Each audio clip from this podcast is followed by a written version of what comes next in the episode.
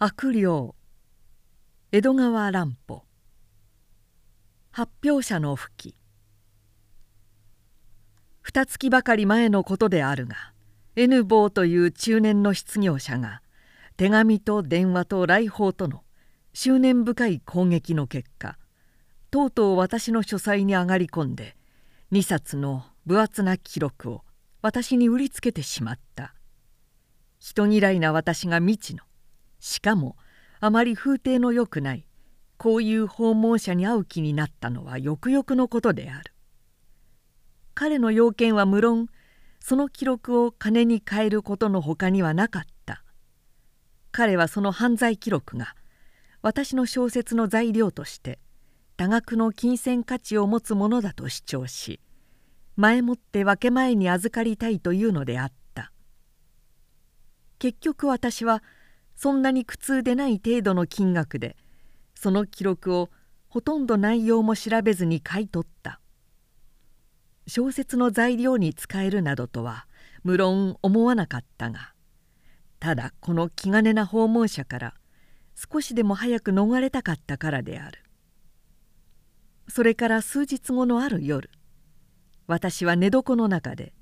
不眠症を紛らすために何気なくその記録を読み始めたが読むに従って非常な掘り出し物をしたことが分かってきた。私はその晩とうとう徹夜をした上翌日の昼ごろまでかかって大部の記録をすっかり読み終わった。半分も読まないうちにこれはぜひ発表しなければならないと心を決めたほどであった。そこで当然私は先日の N 坊君にもう一度改めて会いたいと思った。会ってこの不思議な犯罪事件について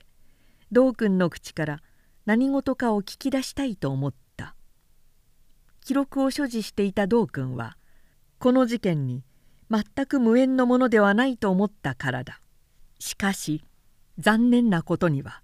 記録を買い取った時の事情があんな風であったために私は暴君の身の上について何事も知らなかった。彼の面会強要の手紙は3通残っていた。けれど所書きは皆違っていて2つは浅草の旅人宿。1つのは浅草郵便局留置で返事をくれとあって所書きがない。その旅人宿2軒へは人をやったり電話をかけたりして問い合わせたけれど N 暴君の現在の居所は全く不明であった。記録というのは真っ赤な革拍子で閉じ合わせた2冊の分厚な手紙の束であった。全体が同じ筆跡同じ署名でナーテ人も初めから終わりまで例外なく同一人物であった。つまりこのおびただしい手紙を受け取った人物がそれを丹念に保存して日付の順序に従って閉じ合わせておいたものに相違ない。もしかしたらあの N 坊こそこの手紙の受取人でそれが何かの事情で偽名していたのではなかったか。こんな重要な記録がゆえなく他人の手に渡ろうとは考えられないからだ。手紙の内容は先にも言った通りある一連の残酷な血生臭い異様に不可解な犯罪事件の守備一貫した記録であってそこに記された有名な心理学者たちの名前は明らかに実在のものであって我々はそれらの名前によって今から数年以前この学者連の身辺に起こった奇怪な殺人事件の新聞記事を容易に思い出すことができるであろう。おぼろげな記憶によってその記事とこれと比べてみても私の手に入れた書簡集が全く架空の物語でないことはわかるのだがしかしそれにもかかわらずここに記された事件全体の感じが簡単な新聞記事では想像もできなかったその秘密の詳細がなんとなく異様であった。信じがたいものに思われるのはなぜであるか。現実は往々にして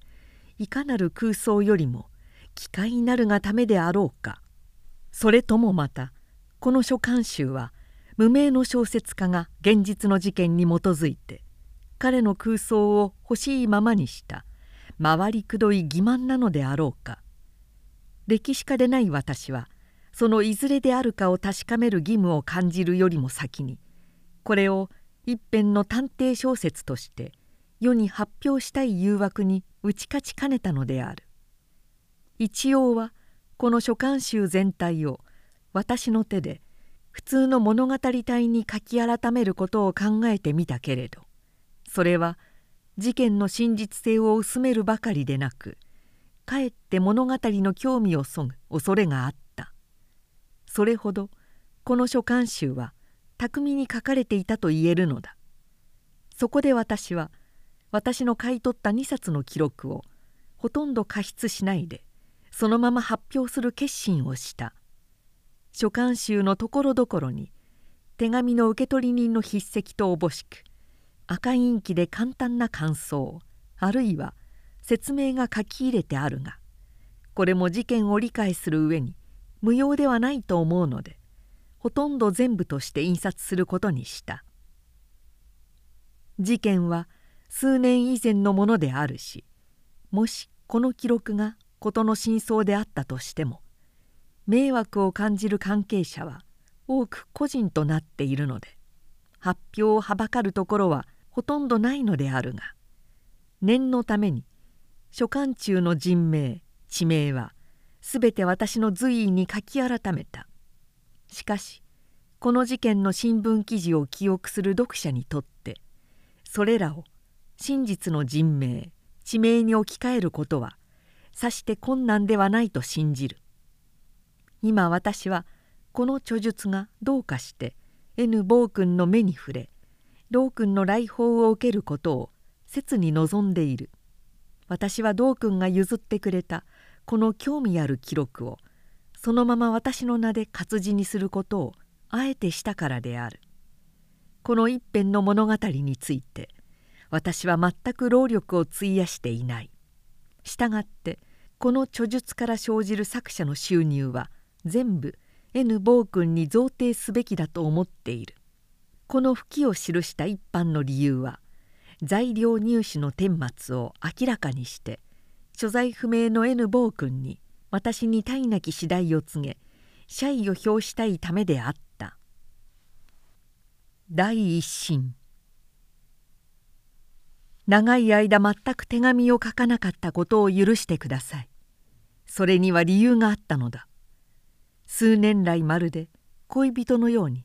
3日にあげず手紙を書いていた君のことをこの1ヶ月ほどの間というもの僕はほとんど忘れていた。僕に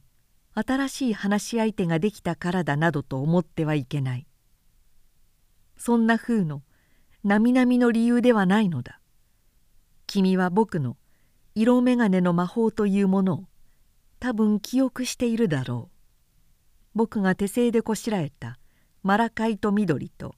ミチールスミレの2枚の色ガラスを重ねた魔法眼鏡の不気味な効果を。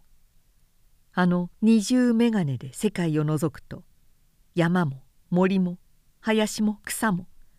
すべての緑色のものが血のように真っ赤に見えるね。いつか箱根の山の中で君にそいつを覗かせたら君は怖いと言って大切なロイドメガネを地べたへ放り出してしまったことがある。あれだよ。僕がこの一月ばかりの間に見たり聞いたりしたことは全くあの魔法メガネの世界なのだよ。眼界はノームのようにどす黒くて奥底が見えないのだ。しかしその暗い世界をじっと見つめていると目が慣れるにつれてにじみ出すように真っ赤なものの姿が真っ赤な森林や血のような草むらが目をあして迫ってくるのだ。君の少し機嫌を悪くした手紙は今朝受け取った。恋人でなくても相手の冷淡は妬ましいものだ。僕は心にもない音信の途絶えをすまないことに思った。と言って何もそれだからこの手紙を書き出したのではない。もっと積極的な意味があってなのだ。君の手紙の中に黒川先生の近況を尋ねる言葉があったね。君は大阪にいて何も知らないけれど君のあのお見舞いの言葉は偶然とは思われぬほど恐ろしく適切であったのだ。僕は先生の身辺に契機した出来事について君のお尋ねに答えるべきなのであろうがそれはいくら僕の手紙が饒舌だからといって一度や二度の通信ではとても書ききれるものでない。それほどその出来事というのが重大で複雑を極めているのだ。しかも事件はまだ終わったのではない。僕の予感ではこの殺人劇のクライマックスはつまり犯人の最後の切り札はどっかしら見えないところに楽しそうに大切にしまってあるのだ。実を言うと僕自身もこの血生臭い事件の渦中の一人に違いない。なぜと言って黒川博士の身辺の出来事というのは君も知っている例の心霊学会のグループの中に起こったことであって僕もその会員の末席を汚しているからだ。僕がどういう気持ちでこの事件に対しているか事件そのものは知らなくても君には大方想像できるであろう。黒川先生や気の毒な被害者の人たちにはまことにすまぬことだけれど気の毒があったり途方に暮れたり胸騒ぎしたりする前にまず探偵的興味がむくむくと頭をもたげてくるのを僕はどうすることもできなかった。事件が実に不愉快で不気味で残虐で八幡の藪知らずみたいに不可解なものであるだけ。被害者にとっては何とも言えぬほど恐ろしい出来事であるのに反比例して探偵的興味からは実に申し分のない題材なのだ。僕はつい強いても事件の渦中に踏み込まないではいられなかった。君が僕に劣らぬ探偵好きであることは分かっている。僕は君が東京にいてまだ学生だった自分2人で机上の探偵ごっこをして楽しんだのを忘れることができない。で僕はこういうことを思い立った。まだ謎はほとんど解けていないまま。この事件の経過を詳しく君に報告してそれを後日のための記録ともしまた遠く隔てて眺めている。君の直角なり推理なりをも聞かせてもらうという目論みなのだ。つまり僕たちは今度は現実の。しかも僕にとっては恩師にあたる。黒川博士の身辺をめぐる犯罪事件を材料にして。例の探偵ごっこをやろうというわけなのだ。これはちょっと考えると不謹慎な企てと見えるかもしれない。だがそうしてもし少しでも事件の真相に近づくことができたならば恩師に対してもその周囲の人たちに対しても利益にこそなれ決して迷惑な事柄ではないと思う。今から約1ヶ月前9月23日の夕方姉崎添子未亡人惨殺事件が発見された。そして何の因縁であるかその第一の発見者は各言う僕であった。姉崎添子さんというのは僕たちの心霊学会の風変わりな会員の一人で風変わりなのは決してこの婦人ばかりではないことがやがて君にわかるだろう。1年ほど前夫に死に別れた。まだ30を少し越したばかりの美しい未亡人だ。小姉崎氏は実業界で相当の仕事をしていた人だがその人と黒川博士とが中学時代の同窓であった関係から夫人も博士邸を訪問するようになりいつの間にか心霊学に興味を持って心霊現象の実験の集まりには欠かさず出席していた。その美しい我々の仲間が突然奇怪な変死を遂げたのだ。その夕方午後5時ごろであったが僕は勤め先の A 新聞社からの帰りがけにかねて黒川先生から依頼されていた心霊学会霊会の打ち合わせの要件で牛込区川田町の姉崎婦人邸に立ち寄った。多分君も知っている通りあの辺は道の両側に壊れかかった高い石垣がそびえその上に森のような樹木が空を覆っていたりとんでもないところに草の生えた空き地があったり狭い道に苔の生えた板塀が続いていて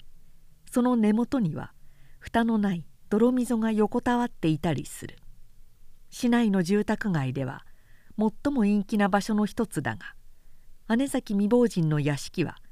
その板塀の並んだ中にあって塀越しに古風な土蔵の屋根が見えているのが目印だ。姉崎家の門よりは電車道よりにつまり姉崎家の少し手前の筋向こうにあたるところに今言った草の生えた空き地があってその隅に下水用の大きなコンクリートの缶がいくつも転がっているのだが多分その缶の中を住まいにしているのだろう。一人の年取った男の片輪小敷が缶の中にいざり車を据えて折れたように座っていた。僕はそいつを注意しないわけにはいかなかった。それほど汚くて気味の悪い小敷だったからだ。そいつは簡単に言えば毛髪と右の目と上下の歯と左の手と両足とを持たない極端な不具者であった。体の半分がなくなってしまっていると言ってもよかった。その上痩せさらぼうておそらく目方も普通の人間の半分しかないのだろうと思われたほどだ。僕は道端に立ち止まって23分も小敷を眺め続けたがその間彼は僕を黙殺して片方しかない手で折れ曲がった背中をボリボリかいていた。僕がこのいざり小敷をそんなに長く見つめていたのは人間の普通でない死体に引きつけられる例の僕の子供らしい好奇心に過ぎなかったがしかしそうしてこの小敷に心を止めておいたことが後になってなかなか役に立ったいやそればかりではなく僕とそいつとは別にはっきりした理由があるわけではないけれどなんだか目に見えない糸でつなぎ合わされているような気がして仕方がないのだ。ことに近頃になってこの23日などは毎晩のようにあのお化けの夢にうなされている。昼間でもあいつの顔を思い出すと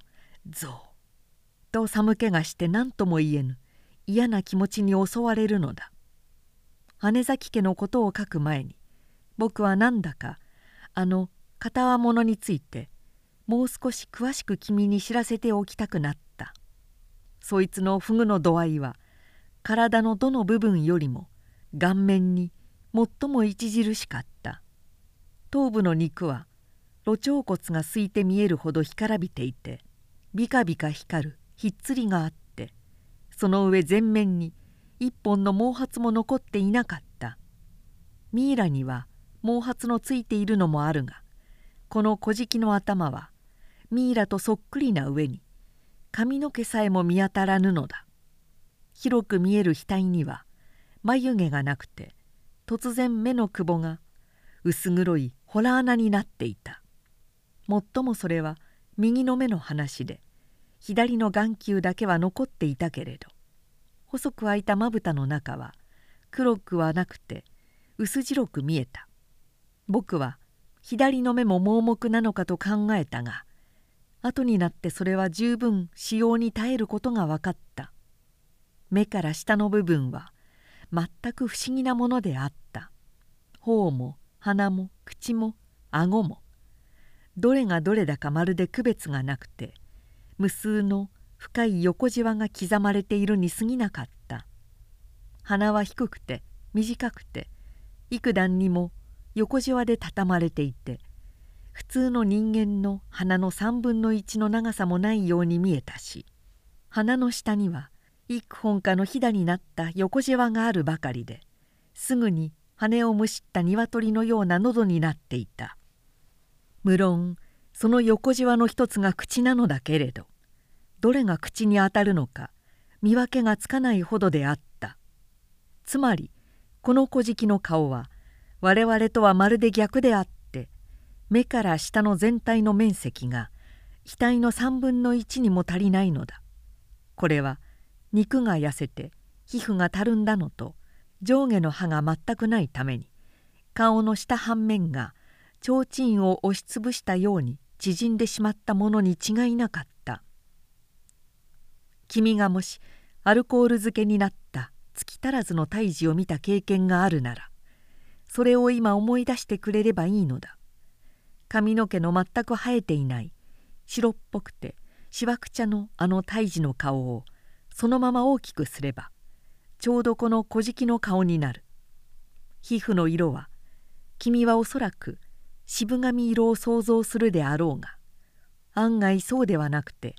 もししわを引き伸ばしたら僕なんかの顔色よりも白くて美しいのではないかと思われるほどであった。それからこいつの体だがそれは顔ほどではなかったけれど。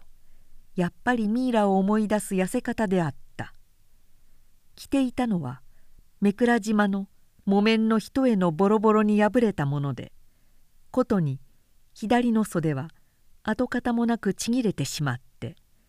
ちぎれた袖の間から黒く汚れたミリアスのシャツに包まれた腕の付け根が肩から生えたコブみたいに覗いていた。そのコブの先が風呂敷の結び目のようにキュッとしぼんでいるのは一見外科手術の後で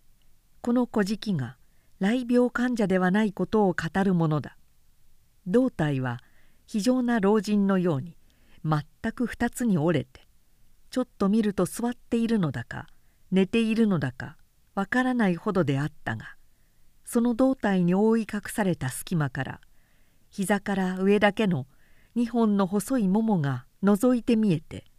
それが泥まみれのいざり車の中にはっきりとはまり込んでいた。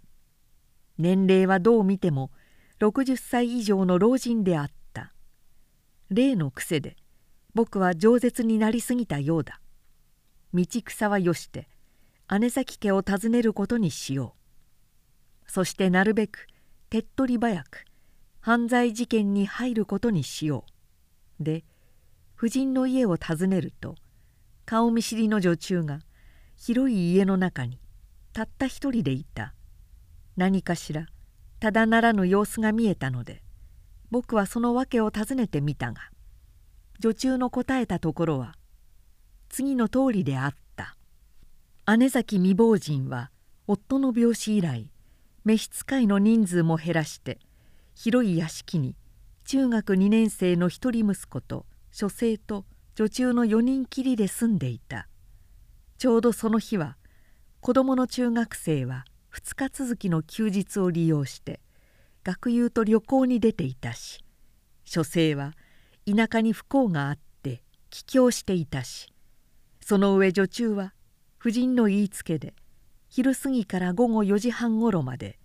遠方の化粧品店と呉服屋とへ使いに出ていたのでその留守の間夫人は全く一りぼっちであった。いつもはそういう場合には市ヶ谷加賀町にある夫人の実家から人をよこしてもらうようにしていたのに今日はそれにも及ばないということだったので女中はそのまま使いに出てつい半時間ほど前に帰宅してみると家の中は空っぽで表の戸締まりもなく家中をくまなく探したけれど夫人の姿はどこにも見えなかった。おかしいのは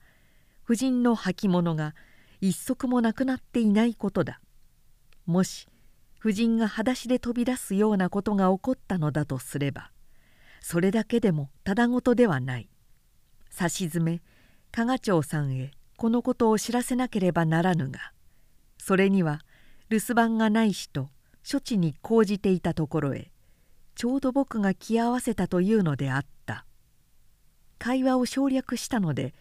少し不自然に見えるかもしれないけれど。その問答の間に僕は邸内に女中がまだ探していない部分があることを気づいた。それは先にちょっと書いた往来の塀の外から屋根が見えているというこの家の土蔵なのだ。土蔵が女中の盲点に入っていたのはしかし無理はなかった。少なくとも女中の知っている限りでは土蔵の戸は時効の変わり目のほかはほとんど開かれたことがなく戸前にはいつも開かずの部屋のように重々しい錠前がかかっていたのだから。僕は念のためにと女中を解いて2人で土蔵の前へ行ってみたがその戸には女中の言葉のとおり昔風の大きな鉄の錠前がまるで作り付けの装飾物でもあるようにひっそりとかかっているばかりであった。だが僕は錠前の鉄板の表面のほこりが一部分乱れているのを見逃さなかった。それはごく最近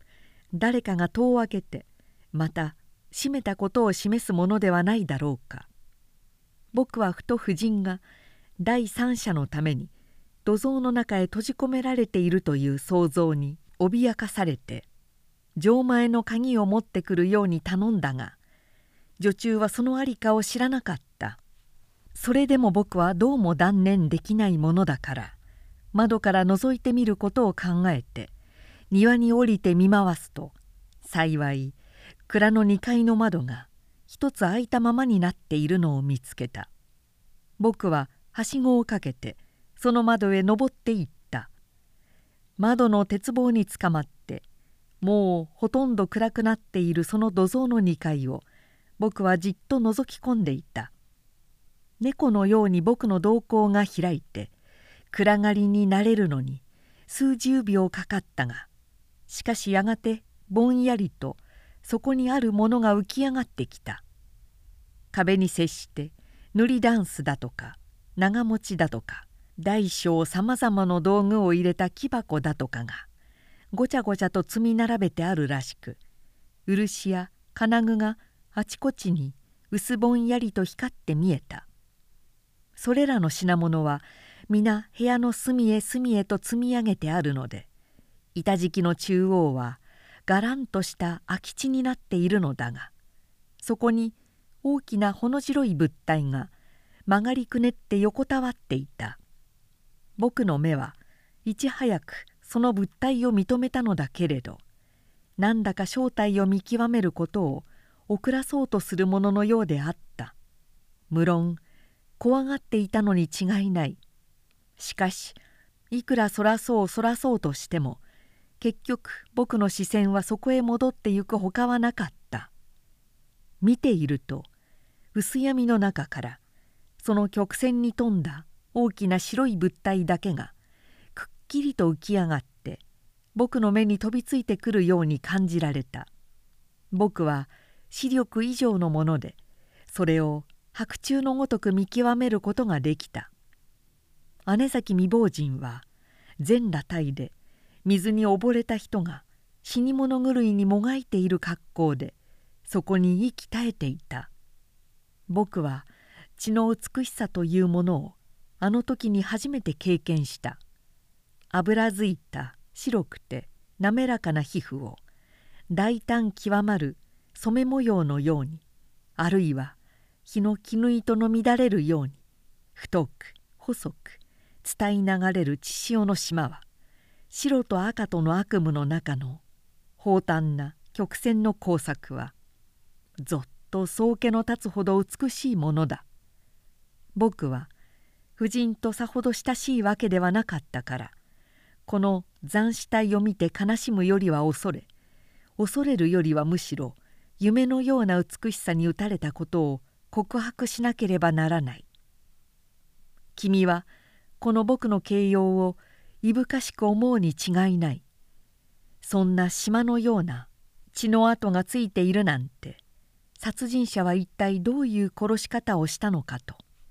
だがそれに答えるのには窓の外からのおぼろげな隙見だけでは不十分だ。僕は薄闇の悪夢から覚めて現実の社会人の立場から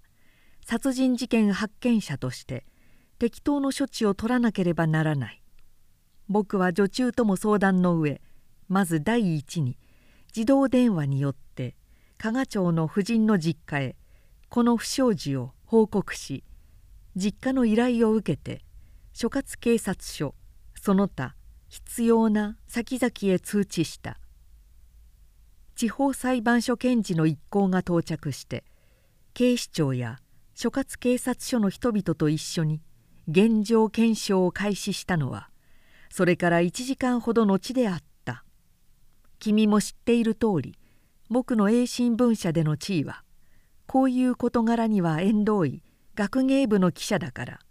裁判所の人などに知り合いは少ないのだけれど幸いにもこの事件を担当した検事綿貫正太郎氏は学芸欄の要件で数度訪問したことがあって知らぬ中ではなかったものだから証人としての供述以上にいろいろ質問もすれば綿貫氏から話しかけられもした。だがその世の検証の模様を順序を追ってここに記す必要はない。ただ結果だけを正確に書き留めておけばよいと思う。まず最初に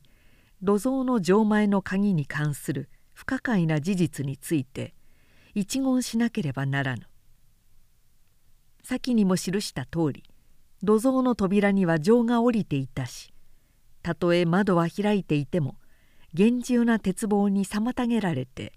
そこから出入りすることはできないので現状を調べるためには是非錠前の鍵が必要であった。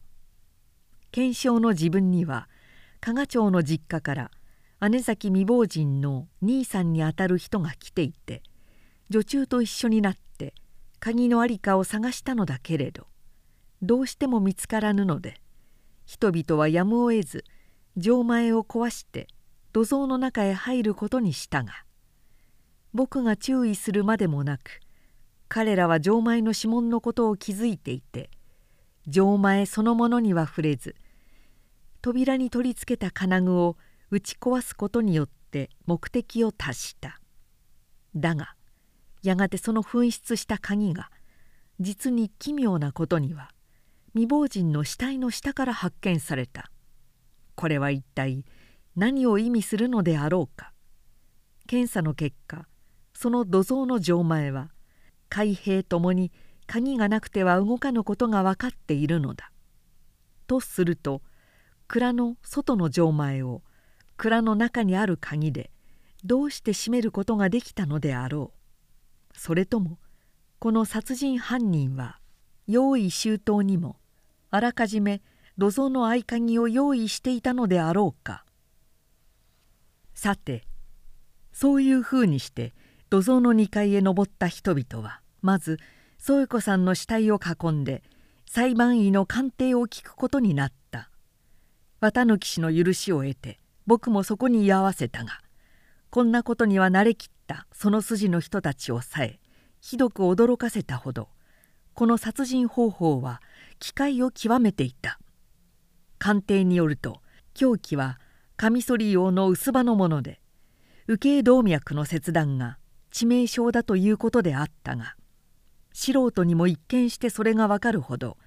頸部からの出血はおびただしいものであった。未亡人のうつ伏せになった顔は不気味な絵の具で染めたように見え溶けた黒髪は絞るほどもしっとりと液体を含んでいた。しかしこの殺人が機械だという意味はそういうむごたらしい点にあるのではなくて被害者の生命を絶つことに直接の関係はないけれどしかし何かしら意味ありげな常識では判断のできない非常に不気味な別の事実についてであった。その一つは姉崎未亡人が丸裸にされて殺されていたことだ。同じ蔵の2階の片隅に彼女の普段着が脱ぎ捨ててあったところを見ると被害者は蔵の中へ入るまではちゃんと着物を着ていたことは確かでその2階へ来てから自ら脱いだか犯人に脱がされたかした者にそういないのだがそれがこの殺人事件にどんな意味を持っていたのかちょっと想像がつかないのだ。それからもう一つの点は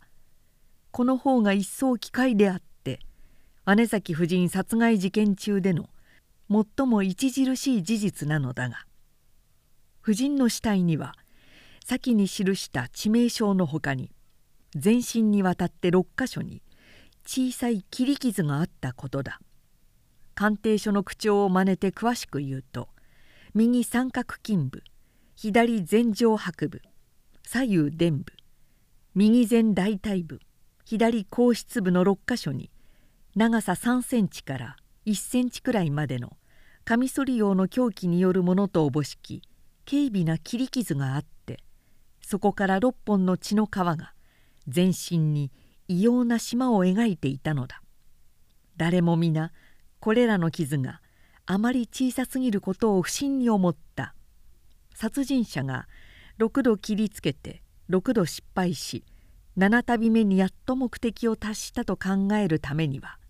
傷が不自然に小さすぎた。いくらしくじったからといって6度が6度ともこんなかすり傷のようなものしかつけえなかったとは想像できないことだ。また切り傷の箇所が前後左右に飛び離れているのも不自然であって被害者が逃げ回ったり抵抗したためだと解釈するにしてもなんとなく考しがたいところがあるしかも不思議はそればかりではなかったこれらの傷口から流れ出している血潮の川の方向が傷口の小さすぎることなどよりはさらに一層奇怪な感じを与えるのだ。という意味はそれらの血の流れの方向が全くめちゃくちゃであって例えば右肩の傷口からのものは左肩に向かって横流し左上の傷口からのものは手首に向かって下流し左足からのものは反対に体の上部に向かって逆流しまたある傷口からのものは斜めに流れているという調子で中にも異様に感じられたのは右臀部からのこれが一番大きい傷口なのだが血の流れは横に流れ腰を通って下腹部の左の端近くまで。つまり腰の部分をほとんど一周しているというありさまであった。いかに被害者が抵抗しもがき回ったにもせよこんなめちゃくちゃな血の流れ方があるものではなく裁判医なども全く初めての経験だと驚いていた。死体の所見は大体以上に尽きている。夫人の絶命した。あるいは強行の行われた時間は医師の鑑定ではその日の午後という程度の漠然としたことしかわからなかった。また後に取り調べられたところによると近所の人たちが夫人の悲鳴を聞いていたというような事実もなく結局この殺人事件は女中が使いを言いつけられて家を出た0時半ごろから彼女が帰宅した4時半ごろまでの間に行われたものだという以上に正確な時間を決定する材料は今のところ発見されていないのだ。なお未亡人の死体は後に帝大解剖室に運ばれることになったがその結果についてはいずれ書く機会があると思う。次に検証の人々はその土蔵の2階を主として姉崎邸の室内庭園を問わず殺人凶器その他犯人の遺留品指紋足跡犯人の侵入逃走の経路などを発見するための綿密な捜索を行ったがその結果はほとんど徒労であったと言ってもよかった。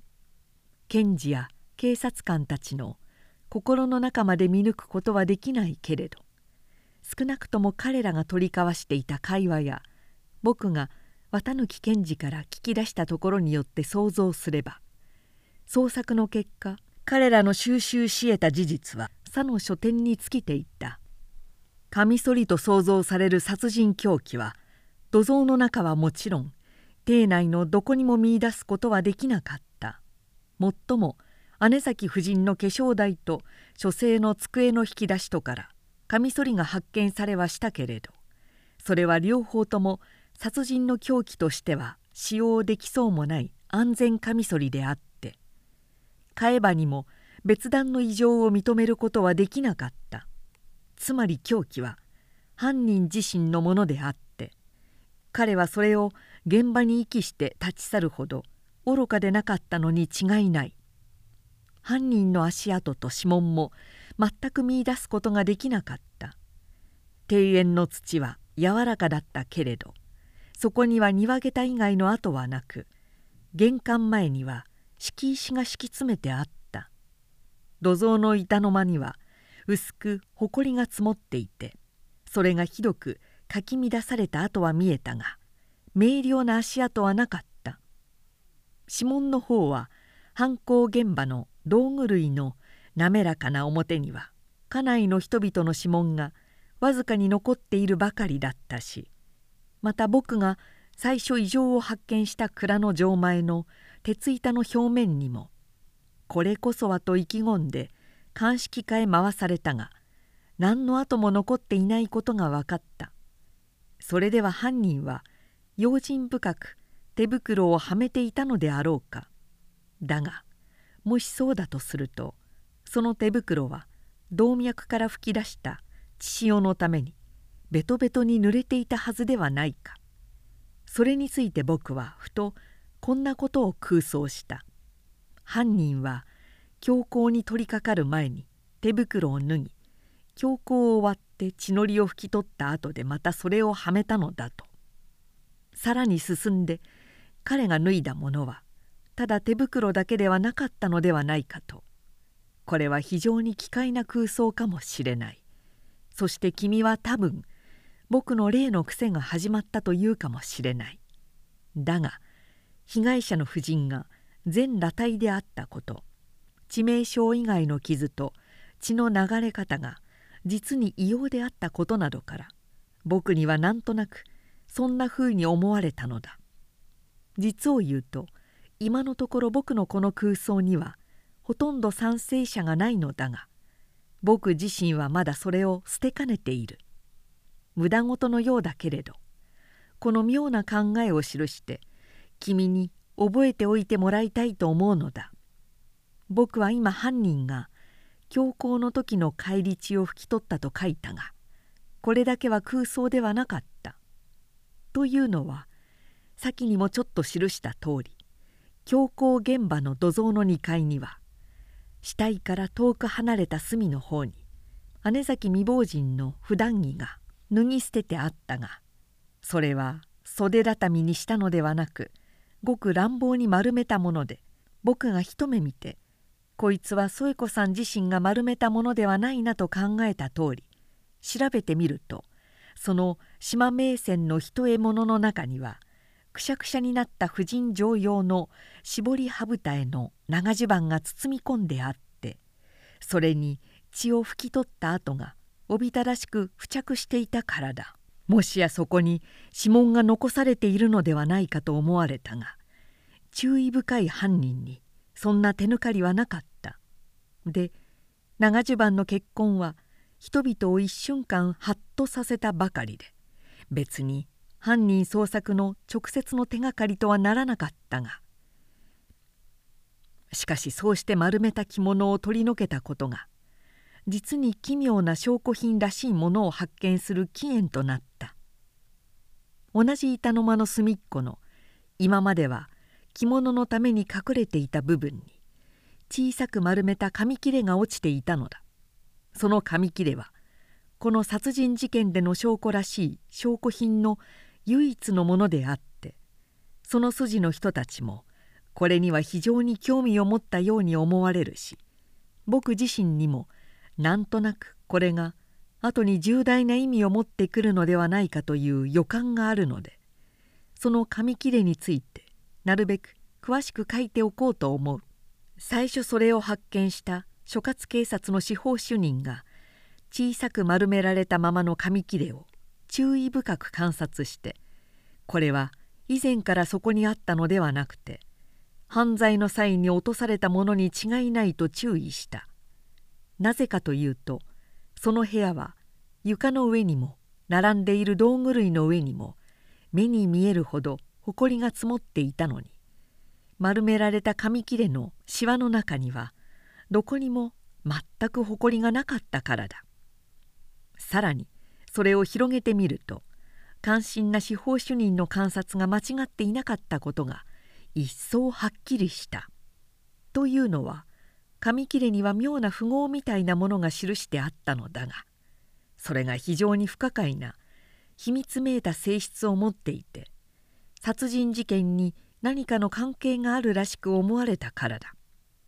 ついでに後になって分かったことを付け加えておくならば姉崎家の女中をはじめ書生や子供の中学生などに正した結果を総合するのにその紙切れは未亡人が持っていたのではなくてどうかして犯人が落としていったものとしか考えられなかった。つまりこれこそ甚だしく難解な材料ではあったけれど殺人者の素性を探り出す唯一の手がかりに違いなかった。その紙切れは長さも幅も厚みもちょうど完成はがきほどの正確な長方形で紙質は上質紙と呼ばれているものであってその中央に2本の角の生えたいびつな方形の枠の上に斜めに一本の棒を横たえた図形が濃い墨汁で肉太に描いてあるのだ。僕はその形をよく覚え込んでいるので参考までに次に小さく模写しておく。君はこの異様な符号を見て何を連想するであろうか僕は暗号でも解く気になっていろいろに考えてみたがなんだかあああれだったのかとすぐ分かりそうでいてその秘密が今にも意識の表面に浮かび上がりそうでいてだがどうしてもわからない綿貫氏に聞くと警察の方でもまだこの謎が解けないでいるということだ。もし君がこんな図形をどこかで見たことがあるかあるいは図形の意味を解くことができたらぜひ知らせてほしいと思う。殺人の方法があまり異様なので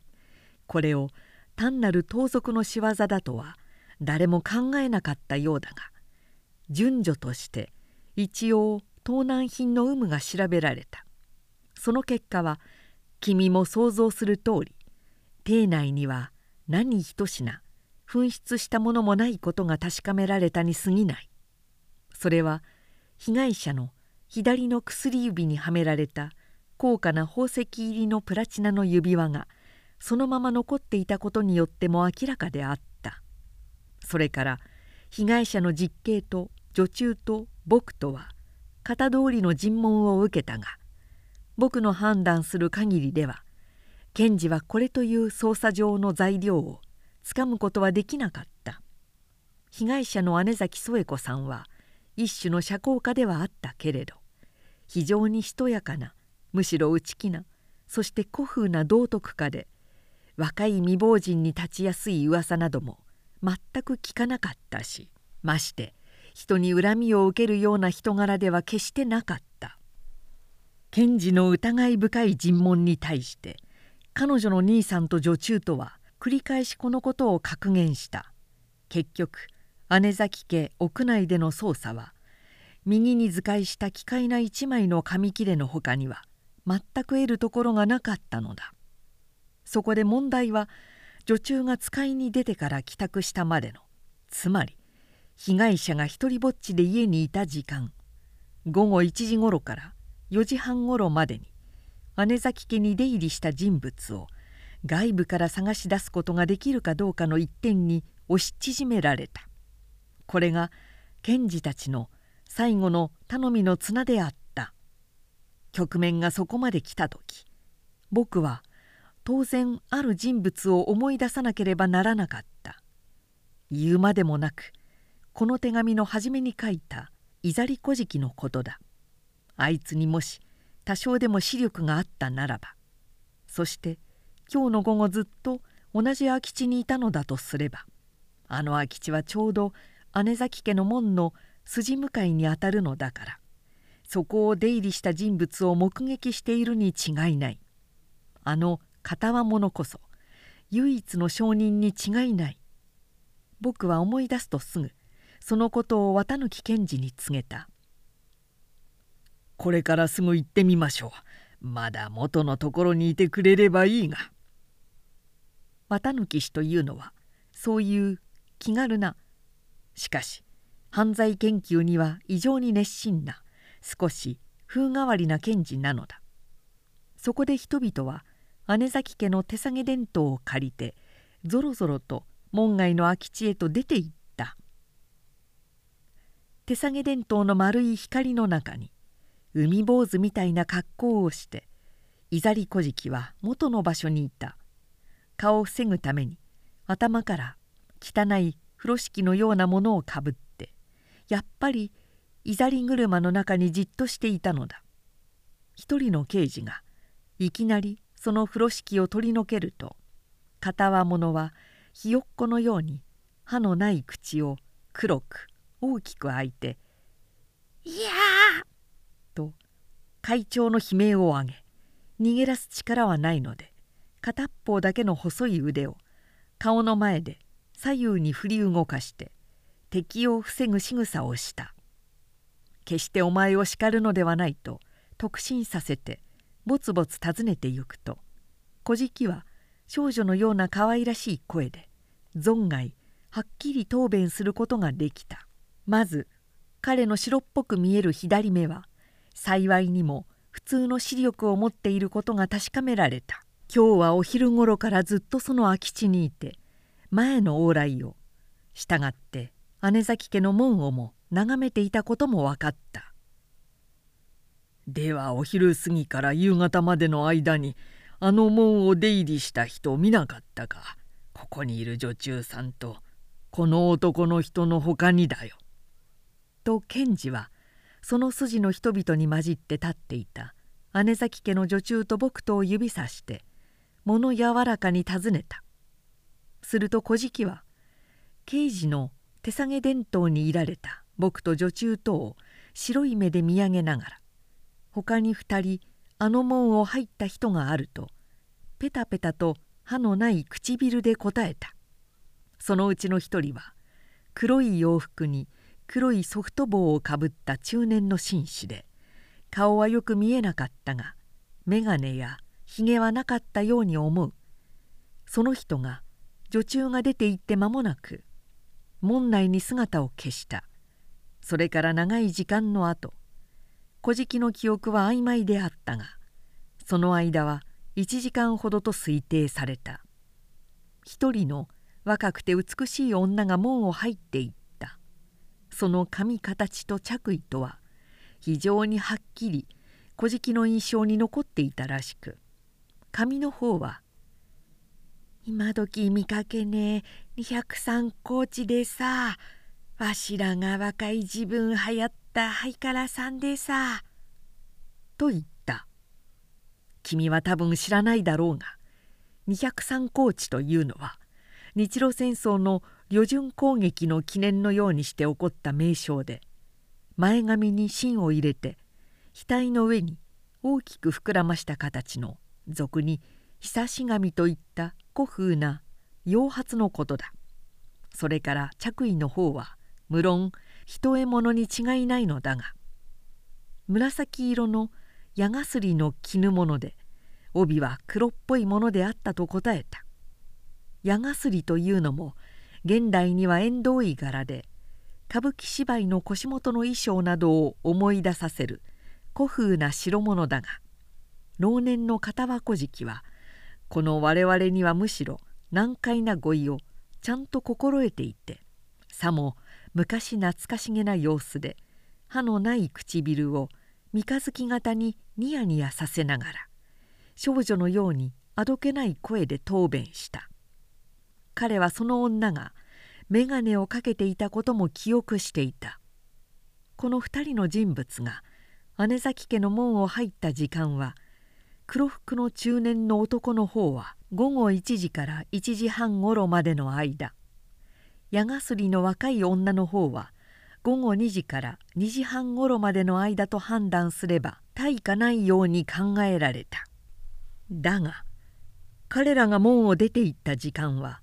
つまり彼らがそれぞれどれほどの間姉崎家にとどまっていたかということは残念ながら全く知る由がなかった。小じはそれを見なかったのだ。二人ともいつ門を出て行ったか少しも気づかなかったというのだ。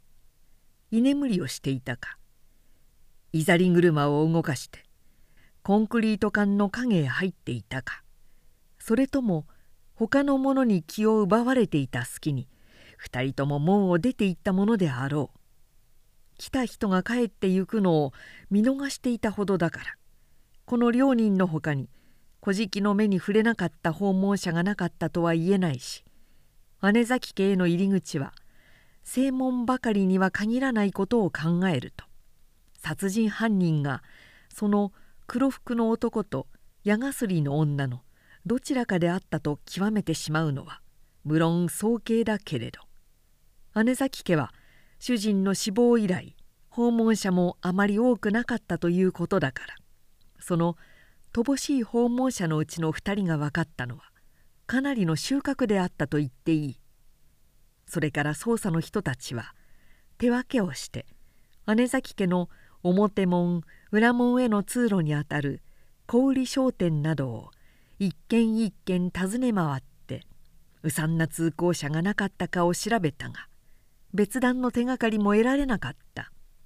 ただそのうちの刑事の一人が電車の停留所から姉崎家の表門への通路にあたる一軒のタバコ屋で最前のいざり小敷の証言を裏書きする聞き込みをつかんできたほかにはそのタバコ屋の女将が言うのには黒い洋服を着た人は幾人も通ったのでどれがそうであったかは分からぬけれど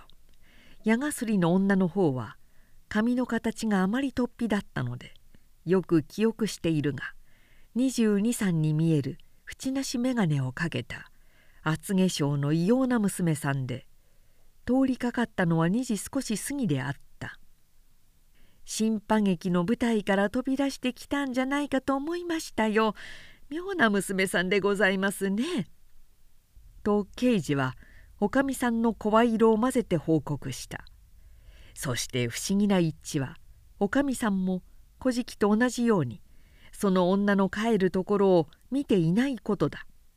女は来た時とは反対の道を通って帰ったのかもしれない。あるいはタバコ店の主婦が用事に立っている隙に通り過ぎたのかもしれない。いざり古事記の証言が決してでたらめでなかったことが分かった。久し神に矢がすりの明治時代の小説本の木版の口絵にでもありそうな娘さんが昭和の街頭に現れたのだ。それだけでもなんとなく気違いじみた。お化けめいた感じなのに。その不気味な霊場が美しい未亡人の裸体殺人事件の現場に出入りしたというのだから。これが人々の好奇心をそそらないわけがなかった。たとえ直接の犯人ではないとしてもこの娘こそ怪しいのだと考えないではいられなかった。綿貫検事は未亡人の実刑や女中を捕らえて2人の人物に心当たりはないかと尋ねたが洋服の紳士の方はあまり漠然としていて見当がつかぬし矢がすりの娘の方はそんな突拍子もない風景の女は全く知らない。噂を聞いたことすらないとの答えであった。以上が党や捜査の人たちがつかみえた手がかりらしいものの全てであった。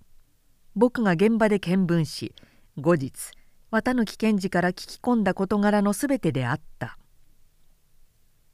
この事件の最も奇怪な点だけを要約すると被害者が全裸体であったこと。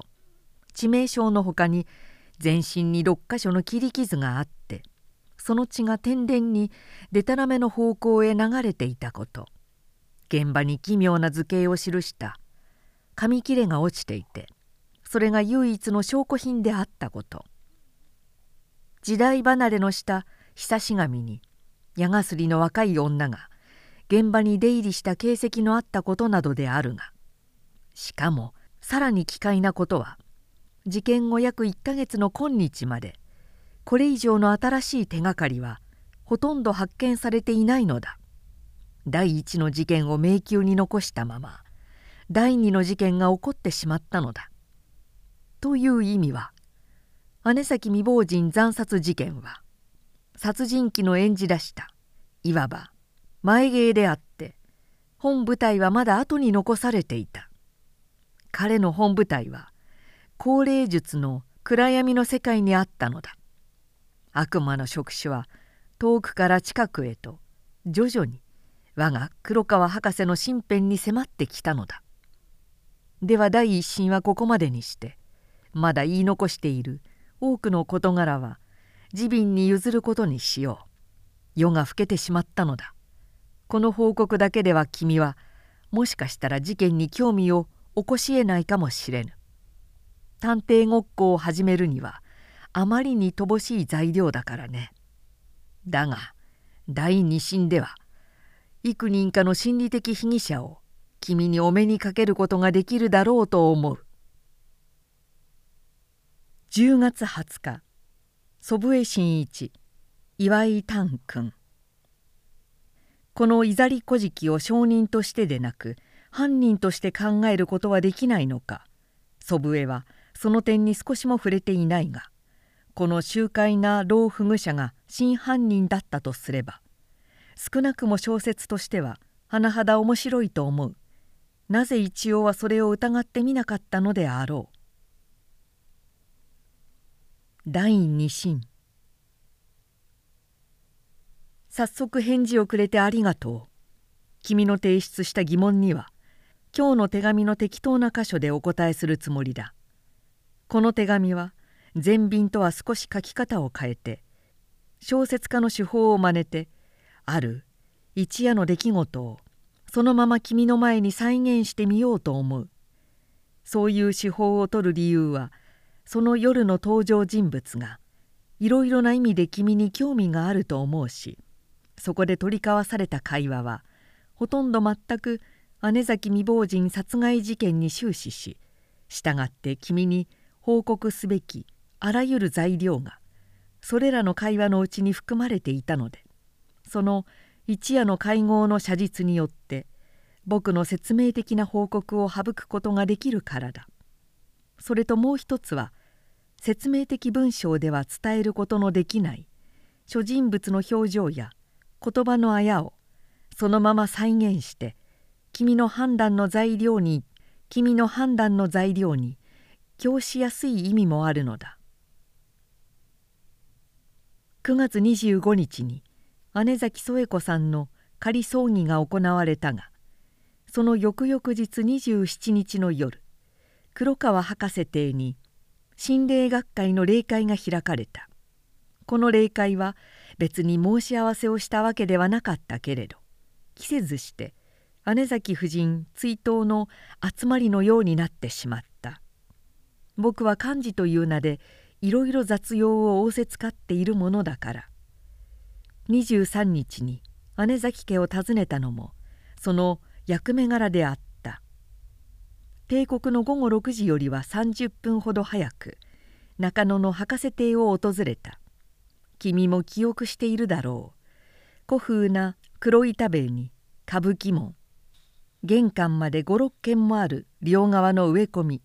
格子戸和風の玄関廊下を通って別当の洋館そこに博士の書斎と応接室とがある。僕は女中の案内でその応接室に通った。いつの霊界にもここが会員たちの待合所に使われていたのだ。応接室には黒川博士の姿は見えず一方の隅のソファーに奥さんがたった一人青い顔をして腰掛けていらした。君は奥さんには会ったことがないだろうが博士には2度目の奥さんで十いくつも年下の30を越したばかりの若い方なのだ。美人というほどではないけれど痩せ型の顔に二重まぶたの大きい目が目立ってどこか不健康らしく青黒い皮膚がねっとりと人を引きつける感じだ。挨拶をして「先生は?」と尋ねると夫人は浮かぬ顔で「少し怪我をしましたの。皆さんがお揃いになるまでと言ってあちらで休んでいますのよ」と言って母屋の方を指さされた「怪我ですって？どうなすったのです」僕はなんとなく普通の怪我ではないような予感がしてお世辞でなく聞き返した「ゆうべ遅くお風呂に入っていてガラスで足の裏を切りましたの。ほんのちょっとした怪我ですけれど。でも」僕はじっと奥さんの異様に光る大きい目を見つめた「私なんだか気味が悪くって本当のことを言うとこんな心霊学の会なんか始めたのがいけないと思いますわ。得体の知れない魂たちがこの家の暗いところにうじゃうじゃしているような気がして。私主人にお願いしてもう本当によしていただこうかと思うんですの。今夜はどうしてそんなことをおっしゃるのです？何かあったのですか？何かって私姉崎さんがお亡くなりなすってから怖くなってしまいましたの。あんまりよく当たったのですもの。うかつにも僕はそのことを全く知らなかったのでびっくりしたような顔をしたに違いない「あらご存じありませんの？うちの龍ちゃんがぴったり予言しましたのよ。事件の2日前の晩でした。突然トランスになって誰か女の人がむごたらしい死に方をするって日も時間もぴったり合っていますのよ。主人お話ししませんでして。驚いたな。そんなことがあったんですか。僕ちっとも聞いてません。姉崎さんということも分かっていたのですか。それが分かれば何とか予防できたんでしょうけれど。主人がどんなに責めても龍ちゃんには名前が言えなかったのです。ただ繰り返して美しい女の人がっていうばかりなんです。龍ちゃんというのは黒川博士が養っている不思議な盲目の娘でおそらく日本でたった一人の霊界通信のミディアムなのだ。その娘は今に君の前に登場するであろうが彼女が冥界の声によってあらかじめ姉崎未亡人の死の時間を告げ知らせたという事実は僕をぎょっとさせた。あのめくらがいつかの日真犯人を言い当てるのじゃないかなという恐ろしい考えがちらっと僕の心をよぎった。それに昨夜のことでしょう祖父江さん。主人はただ怪我をしただけではありませんのよ。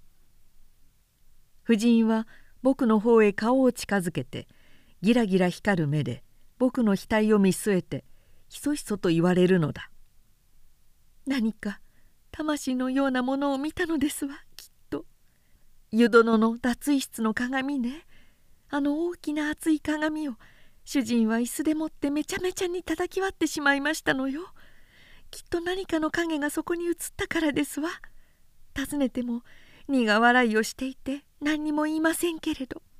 そのガラスのかけらを踏んだものですから足の裏に少しばかり怪我をしたんですの。では今夜の会はお休みにした方がよくはないのですか？いいえ主人はぜひいつものように実験をやってみたいと申していますの。もう部屋の用意もちゃんとできてますのよ。そこへ咳払いの声がしてドアが開いて黒川先生が入ってこられた。君も知っているように先生の風采は少しも学者らしくない。ひげがなくて色が白く年寄りはずっと若々しくて声や物腰が女のようで先生の生徒たちがあだ名をつける時女形の役者を連想したのも無理ではないと思われる。先生は「やあ」と言ってそこの肘掛け椅子に腰をかけられたが僕たちの取り交わしていた話題を鋭敏に察しられた様子で「大した怪我じゃないんだ。こうして歩けるんだからね。バカな真似をしてしまって左足に包帯が厚ぼったく足袋のように巻きつけてある犯人はまだわからないようだね。君はあれから検事を訪問しなかったの。先生は風呂場の鏡のことを僕が言い出すのを恐れるようにすぐさま話題を捉えられた。あれからというのは僕たちが姉崎さんの葬式でお会いしてからという意味なのだ。ええ一度尋ねました。しかし新しい発見は何もないと言っていました。その筋でもやっぱり例の矢がすりの女を問題にしているようですね。僕が矢がすりの女というと先生はなぜかちょっと赤面されたように見えた。先生が顔をあからめるなんて非常に珍しいことなので僕は異様の印象を受けたがその意味は少しもわからなかった「お前今うちに紫の矢がすりを着ている者はいないだろうね。女中なんかにも」先生は突然妙なことを奥さんに尋ねられた「一重物の紫矢がすりなんて今時誰も着ませんわ。私なんかの娘の自分には流行っていたようですけれど」君非常に極端な霊魂のマテリアリゼーションということを考えることができるかね。先生は僕を見て何か試すような調子で言われた。例えばクルックスの本にある霊媒のクック城は暗闇の中でケイティ・キングという霊魂の肉親を出現させることができたがああいうマテリアリゼーションをもっと極度に考えると霊魂は昼日中にぎやかな街の中を歩くことだってできるんじゃないか。僕には先生の声が少し震えているように感じられた。それはどういう意味なんですか？先生はあの紫矢がすりの女が生きた人間ではなかったとでもおっしゃるのですか？いやそうじゃない。そういう意味じゃないんだけれど。先生は何かぎょっとしたように急いで僕の言葉を打ち消された。僕は先生の目の中をじっと見つめていた。君は探偵好きだったね。コナン・ドイルの影響を受けて心霊学に入ってきたほどだからね。何か考えているの？あの現場に落ちていた紙切れの符号の意味を解こうとして考えてみたことは見たんですけれど分かりません。その他には今のところ全く手がかりがないのですから。符号ってどんな符号だったの？その紙切れのことは僕も聞いているが。全く無意味ないたずら書きのようでもあり何かしら象徴しているようにも見える。変な悪魔の符号みたいなものです。僕が手帳を出して全便に記した図形を書いてお見せした。黒川先生はその手帳を受け取って一目見られたかと思うと怖いもののように僕の手に突き返して椅子の肘掛けに頬杖をつかれた。それはなんとなく不自然な姿勢であった。先生は僕の視線から顔を隠すためにそんな姿勢を取られたのではないかとさえ思われた。そして「君それはあの」と喉に詰まったような声でキレキレにおっしゃった。確かに狼狽を取り繕ろうとしていらっしゃるのだ。ご存知なのですかこの符号を？いや無論知らない。いつか気違いの書いた模様を見た中にこんなのがあったのを思い出したのさ。だが先生の口調にはどことなく真実らしくない響きが感じられた「ちょっと拝見」と言って奥さんも僕の手帳をしばらく見ていらしたが「左の小敷が証人に立ったのでしたわね」と突然妙なことをおっしゃるのだ。イザリ車に乗っていたのでしょうイザリ車。ねえ。これイザリ車の形じゃないこと？この四角なのが箱で両方の角が車でハスの線は車を漕ぐ棒じゃないこと？は は子供の餌菓子じゃあるまいし。先生は一生に付してしまいなすったがこの奥さんの着想は僕をびっくりさせた。子供騙しといえば子供騙しのようだけれど女らしく敏感な面白い考え方だそういえば古事記だとか参加などがお互いに通信する富豪にはこんな子供のいたずら書きみたいなのがいろいろあったようですね。僕も一節を持ち出した。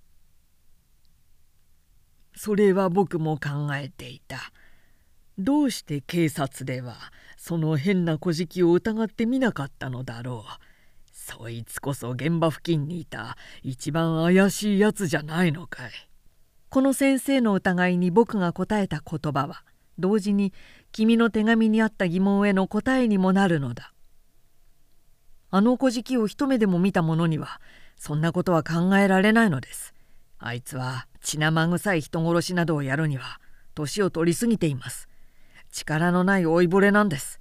それに手は片方しかないし足は両方とも肘っきりのいざりですから。あいつが土蔵の2階へ登っていくなんて全く不可能なんです。僕は他に達者な相棒がいてイザリは見張り役を務めたのではないかと空想したのですがそれも非常に不自然です。そんな小じなどがどうして蔵の合鍵をこしらえることができたかということ。犯人が小じとすれば何か盗んでいかなかったはずはないということ。イザリが何の必要があって危険な現場付近にいつまでもぐずぐずしていたかということなどを考えるとこの空想は全く成り立たないのです。それじゃあこの富豪はイザリン車やなんかじゃないのですわね。奥さんは諦めきれないような顔であった。実を言うと僕自身もこれという理由があるわけではなかったけれどイザリン車説には妙に心を惹かれていた。3人の犯罪団はそれ以上発展しなかった先生はタバコをふかしながら何か考え込んでいられるし奥さんはぽつりぽつり姉崎さんの思い出話のようなことをお話しなすったがそれも途切れがちでなんとなく座がしらけているところへもう時間と見えて次々と会員がやってきた一番早く来たのは園田文学士で。この人は僕よりは1年先輩なのだが卒業以来ずっと黒川先生の研究室にいて先生の助手のようにして実験心理学に没頭している。度の強い金眼鏡をかけていつでもネクタイが曲がっているようないかにも学者臭い男だ。黒川博士の専攻は心霊学などには全く縁遠い実験心理学であってこういう妙な会を主催していられるのは先生の道楽に過ぎないことを君も多分知っていると思う。その次には土野くんが入ってきた。土野くんは大学とは関係のない素人の熱心家で俗に一寸法師という不具者だ。35歳だというのに背は11人の子供ぐらいでそれに普通の大人よりは大きな頭が乗っかっている。非常に貧乏な独り者で二階狩りをして筆行かなんかで生活して霊界のことばかり考えている変わり者だ。いつも地味な木綿島の着物に茶色の小倉の袴を履いて坊主頭にちょびひげを生やした鹿爪らしい顔で黙りこくっている。その二人が加わってしばらく雑談を交わしているところへ熊浦氏がやってきた。有名な妖怪学者だから君も名は聞いているだろう。昔妖怪博士とあだ名された名物学者があった。あらゆる不可思議現象に現実的な心理学的解釈を加えて膨大な著述を残したので知られている。熊浦氏はその人の後継者のように言われ同じ妖怪というあだ名をつけられているが昔の妖怪博士とは違って博士の肩書きなど持たない私学での民間学者で妖怪と心理学とを結びつけるのではなくて妖怪そのものに浸水している中性的神秘家なのだ。熊浦氏は黒川博士とは同郷の幼なじみだと聞いているが現在では地位も境遇も性格もひどく違っている。黒川先生は前途の明るい漢学の教授で親から譲られた資産があって生活も豊かだし人柄は女性的で女才のない社交家であるのに反して熊浦氏はただジアナリスティックな虚名を持っているほかには地位もなく資産もなく妻子さえない全くの孤独者でわずかに著作の収入で生活をしているのだ。性格も陰鬱でエ人的で広いあばら屋に召使いの老婆とたった二人で住んでいて人を訪ねたり尋ねられたりすることもほとんどないような生活をしている。この心霊学会に出席するのが同志の唯一の社交生活ではないかと思われる。心霊学会の創立者は実を言うと黒川博士ではなくて熊浦氏であったのだ。熊浦氏の熱心と同志が発見した珍しい霊媒とがつい黒川先生を動かしてこういう会が出来上がった。その珍しい霊媒というのは先にちょっと触れた龍ちゃんという盲目の娘のことで3ヶ月ほど前までは熊浦氏の手元で養われていたのを黒川先生が引き取って世話をしているのだ。熊浦氏の要望封鎖は変わり者の多い会員の中でもことさらに異様だ。死はいつも色の冷めた。しかし手入れの行き届いた。折り目正しいモーニングを着用して。夏でも白い手袋をはめて。よく光った靴を履いて。骸骨の握りのついたステッキをついて。少しビッグを引きながらやってくる。カラーは古風な折り目のない硬いのを使用しているが。そのカラーの上に一段の毛髪の塊が乗っかっているように見える。熊浦氏はそれほど毛深いのだ。頭は三寸ほども伸びた毛をもじゃもじゃと縮らせピンと跳ねた口ひげ三角形に刈り込んだあごひげそれがずっと目の下まで密生して顔の肌をうずめ尽くしている。その猛海の真ん中に別光淵の金眼鏡がある。それが園田隠し以上に強度のものだ。熊浦氏は会合に出ると光線が怖いというようにいつも伝統から最も遠い椅子を選ぶ癖がある。今日もそのためにわざと残してあった隅っこの椅子に一人離れて腰掛けてしばらく黙って一同の会話を聞いていたが突然太いしわがれ声でしゃべりだした「どうも今後の犯罪はこの心霊研究会に深い因縁がありそうだわい。臭い。わしにはその匂いがペンとくるような気がする。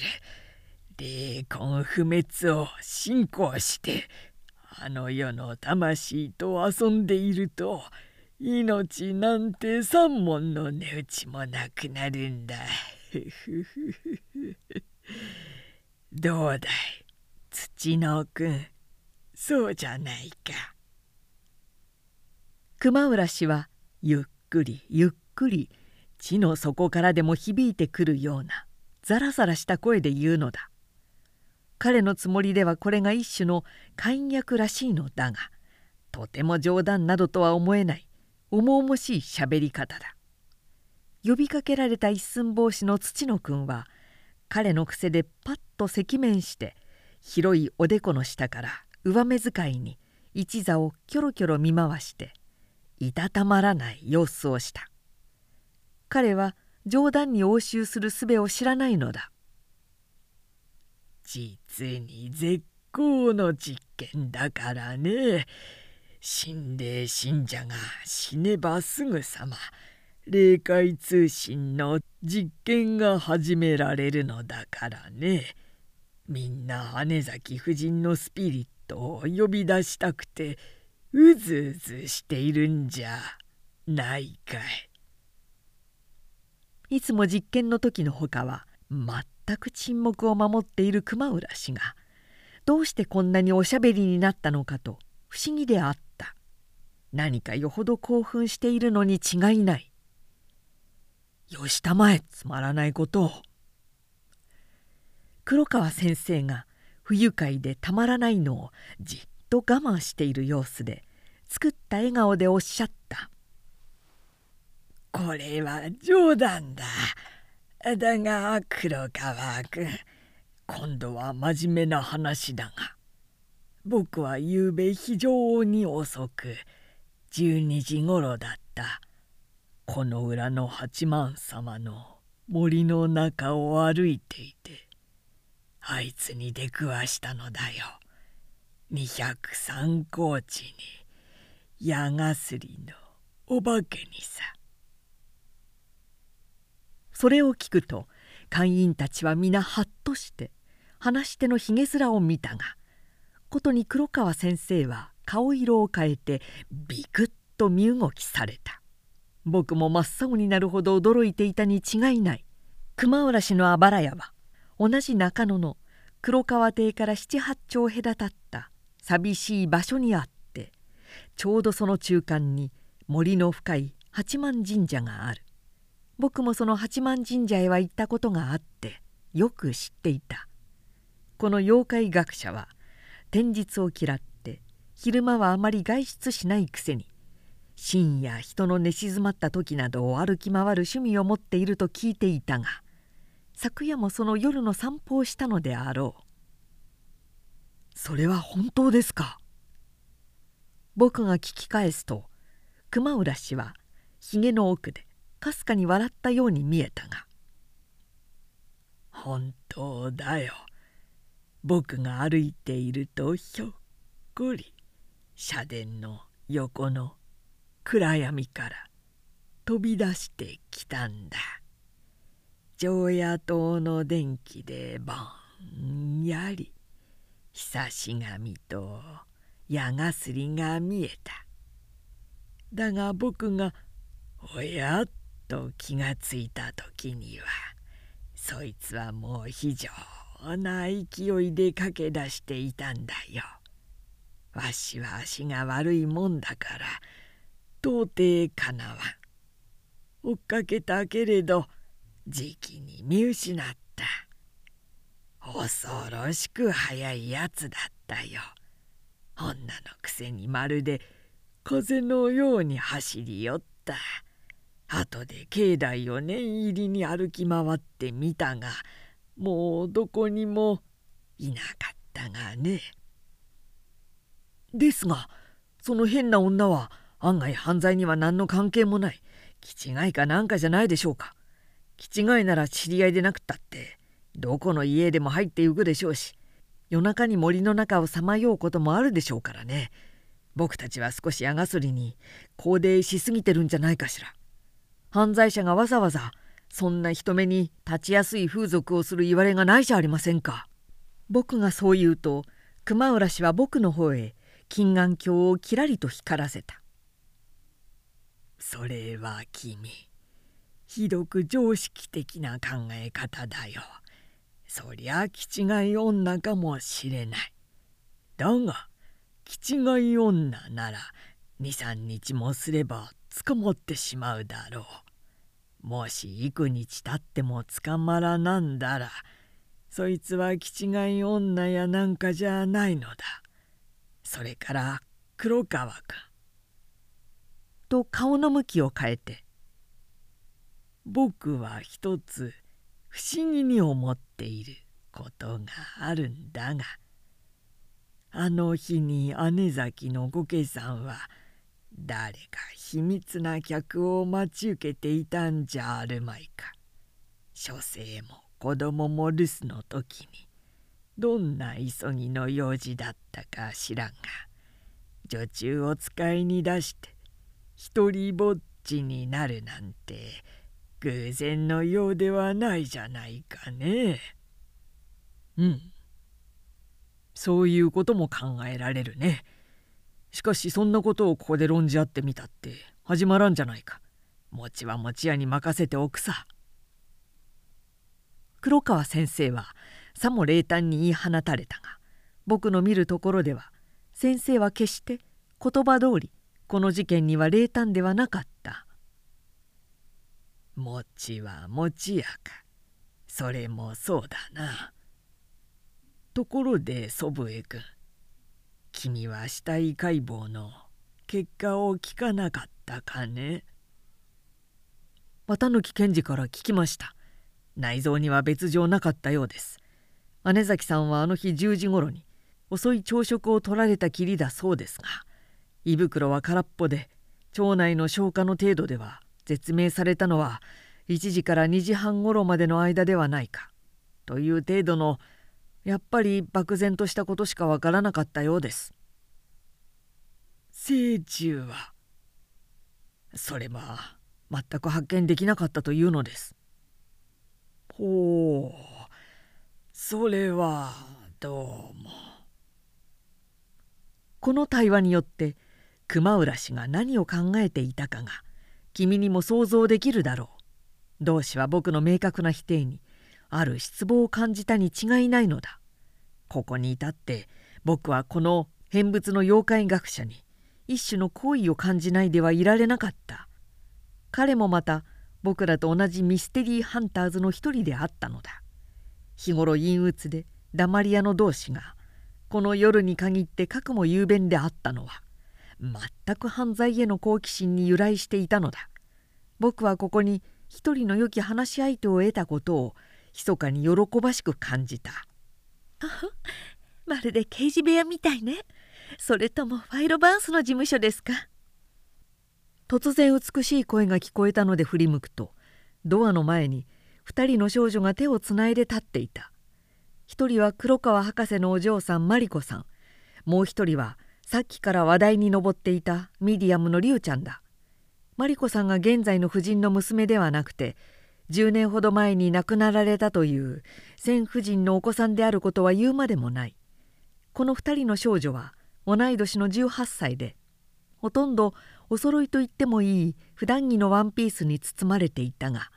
その要望の相違は実に際立った対象を成していた。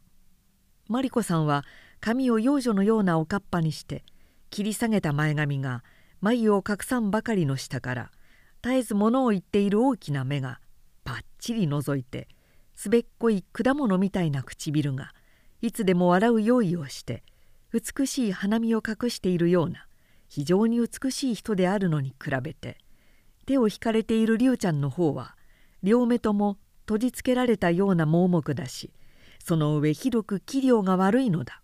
色が黒くておでこで鼻が平べったくて頬が骨張っていて唇は布団を重ねたように厚ぼったくてそれが異様に赤いのだ。彼女が笑うとインド人のようだ。もし目が開いていたらその目もインド人のように敏感で奥底が知れなかったことだろう。これで心霊研究会の会員がすっかり揃った。時によって飛び入りの来会者はあるけれど常連は今この部屋に集まった5人の男と2人の女と1人の霊媒合わせて8人のささやかな会合なのだ。前月までの霊会にはそれに姉崎未亡人が加わって女性会員は3人であったのだが「りゅうちゃん今夜気分はどう?」黒川夫人がいたわるように盲目の少女に呼びかけなすった「わからないわ」りゅうちゃんは10歳の少女のようにあどけなくニヤニヤと笑って空中に答えた「いいらしいのよ。さっきからご機嫌なんですもの」マリコさんがそばから付け加えた。この娘さんはお父さんにはもちろんまましいお母さんにでもまるでお友達のような口を聞くのだ。ではあちらの部屋へ行きましょう。黒川先生は立ち上がって先に立って書斎のドアをお開きなすった。その後から足音を盗むようにしてもう緊張した気持ちになりながら実験場の設備をした先生の書斎へ入っていった。だがそれから間もなく霊媒の口からあんな恐ろしい言葉を聞こうとは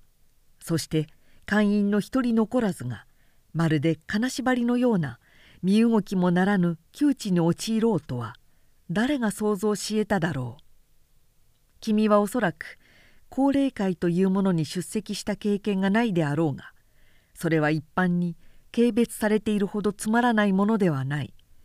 暗闇の中で幾人かの人間が死のように静まり返ってどこからともなく聞こえてくる有名会の声を聞く時あるいは朦朧と現れきたるエクトプラスムのこの世のものならぬ放射光を目にする時人は名状しがたき歓喜を味わうのだ。いかなる科学者も唯物論者も一度この不可思議な声を聞き光を見たならば彼らの科学を裏切って冥界の信者とならないではいられぬのだ。アルフレッド・ラッセル・オ・レースウィリアム・ジェームスウィリアム・クルックスのような純生化学者をさえ冥界の信者たらしめた力が何であったかを考えてみなければならない。記述史的な高齢トリックのごときものと混同してはいけない。あれは霊界交通の下道に過ぎないのだ。そんな子供だ。ましのトリックがトリックの専門家である探偵小説家をコナン・ドイルを欺き得たとは考えられないではないか先生の書斎は四方の書棚も窓も壁も黒布で覆い隠して一つの大きな暗箱のようにしつらえられていた。一方の壁に近く小テーブルと一脚の長い椅子が置いてあってそれを中心にして七脚の椅子がぐるっとエンジンを張っている。机などはすっかり取り片付けられ室内にはその他に何もない。小テーブルの上に小さい卓上電灯がついていてそれがぼんやりと異様な舞台を照らしている。一同は全く無言でそれぞれの位置に着席した。正面のソファーには霊媒の龍ちゃんが長々と横たわりその右隣の椅子には黒川博士。左隣には妖怪学者の熊浦氏が腰掛け。外の一同も思い思いの椅子を選んで腰を下ろした。締め切った部屋は空気のそよぎさえなく少し蒸し暑い感じであったがじっと気を澄ましていると温度に無感覚になってゆくように思われた。あまりに静かなので一人一人の呼吸や心臓の音までも聞き取れるほどであった。黒川先生はやや10分ほども姿勢を正して名目していらしたが霊媒の呼吸が寝入ったように整ってきた時そっと手を伸ばして卓上灯のスイッチをお回しなすった。部屋は冥界の闇に閉じ込められた。それからまた5分ほどの間実験室には死のような沈黙が続いた。じっと目を凝らしていると全く光のない密閉された室内であったが何かしらもやもやと物の形が見分けられるように思われた。中にも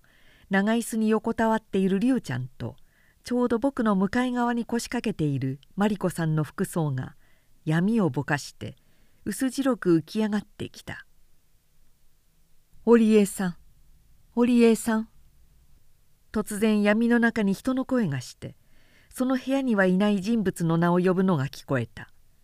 黒川博士が霊媒の龍ちゃんのコントロールを呼び出していらっしゃるのだ。コントロールというのはいわば龍ちゃんの第二人格であって盲目の少女の声を借りて有名界からこの世に話しかける霊魂のことだ。龍ちゃんの場合はその霊魂は織江さんという女性に決まっている。いつの世いかなる生活を営んでいた女性なのか誰も知らない。ただ織江さんという名を持つ一つの魂なのだ。黒川先生の陰気な声が23度その名を繰り返すとやがていつものように闇の中に苦しげな呼吸が聞こえてきた。ほとんどうめき声に近い荒々しい呼吸。龍ちゃんの肉体の中に全く別の魂が入り込んでそれが龍ちゃんの生態を借りて物を言おうとする。痛ましい苦悶なのだ。僕はこれを聞くたびに高齢実験は外科手術と同じようにあるいはそれ以上に残酷なものだと感じないではいられぬ。しかしこの苦悶は長く続くわけではなかった。今にも死にそうな息遣いが突然静かになると食いしばった歯と歯の間から漏れるようなシュシュという異様な音が聞こえ始める。まだ言葉になりきらない魂の声だ。彼女は何か言おうと焦っている。時々人の言葉のような調子にはなるけれど熱病患者の上ごとのように舌がもつれて意味が取れぬ。真っ暗な部屋で全く理解のできない。しかも意味ありげな声を聞くのは決して気味の良いものではない。聞いている方でふと俺は気が違ったんじゃないかしらというへんてこな錯覚を起こすことさえある。だがそれを我慢しているうちに声がだんだん意味を持ち始める。異様に低いしゃがれ声ではあるけれど十分聞き分けられる程度になる。私急いでお知らせしなければならないのです。暗闇の中にゆっくりゆっくりと全く聞き覚えのない低い無表情な声がまるで井戸の底からででもあるように不思議な反響を伴って響いてくる「織江さんですか」黒川先生の落ち着いたお声が聞こえる「そうです。私執念深い魂の悪巧みをお知らせしたいのです。その魂が一生懸命に私の口を押さえようとしてもがいているのですけれど私はそれを押しのけてお知らせするのです。言葉が途切れると暗闇と静寂とが一層圧迫的に感じられる。誰も物を言わなかった。何かしら恐ろしい予感に脅かされて手を握りしめるようにして押し黙っていた。一人美しい人が死にました。そしてまた一人美しい人が死ぬのです。ぎょっとするようなことを少しも抑揚のない無表情な声が言った「あなたは姉崎添子さんのことを言っているのですか？そしてもう一人の美しい人というのは誰です?」黒川先生が慌ただしく聞き返された。先生のお声はひどく震えていた。私の前に腰掛けている。美しい人です。あまりに意外な言葉であったものだからとっさにはその意味をつかむことができなかった。だが考えてみると織江さんが私の前というのは現実のこの部屋のことに違いない。霊媒の龍ちゃんの正面に腰掛けている人という意味に違いない。よしてください。もうこんな薄気味の悪い実験なんぞ。どなたか電気をつけてくださいまし。突然たまりかねた黒川夫人が上ずった声で叫びなすった。無理ではない。今霊魂がしゃべったのは黙って聞いているのにはあまりに恐ろしすぎる事柄であったのだから。この席で美しい人といえばさしずめマリコさんだ。でないとしたら黒川夫人のほかにはそんなふうに呼ばれる人物はない。いずれにしても夫人の身としては黙って聞いてはいられなかったに違いない。いやお待ちなさい奥さん。これは非常に重大な予言らしい。我慢してもう少し聞いてみましょう。熊浦氏の特徴のあるどもり声が制した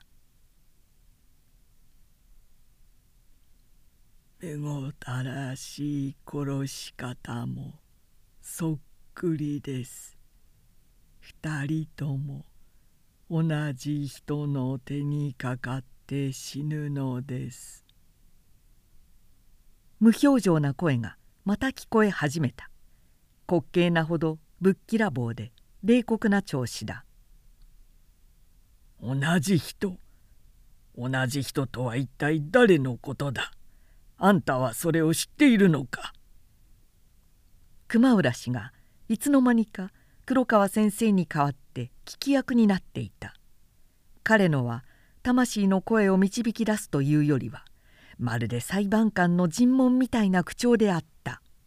「知っています。その人も今私の前にいるのです」この部屋にいるというのですか？我々の中にその下手人がいるとでも言うのですか？はい。そうです。殺す人も殺される人も。誰です？誰です？それは。そこでぱったりと問答が途絶えた。織江さんはこの大切な質問には急に答えることができなかった。問う方でもそれ以上せき立てるのが躊躇された。魂は7人の会員のうちの誰かが殺されるというのだ。しかもその下手人も会員の一人だと明言しているのだ。それからあの恐ろしい出来事が起こるまでほんの数十秒の間がどんなに長く感じられたことだろう。じっと息を殺しているとあまりの静けさに僕はその広い闇の中にたった一人取り残されているような妙な気持ちになっていった。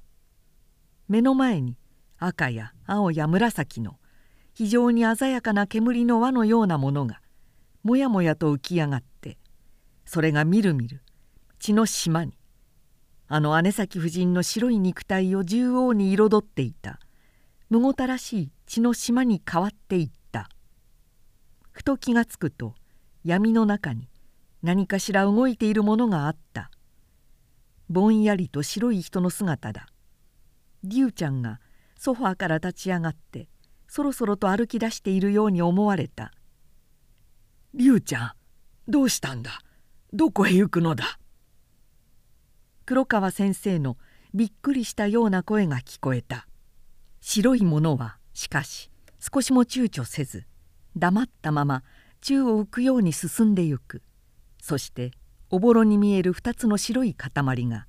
竜ちゃんとマリコさんとの白っぽい洋服がだんだん接近していってやがてぴったり一つになったかと思うと「この人です」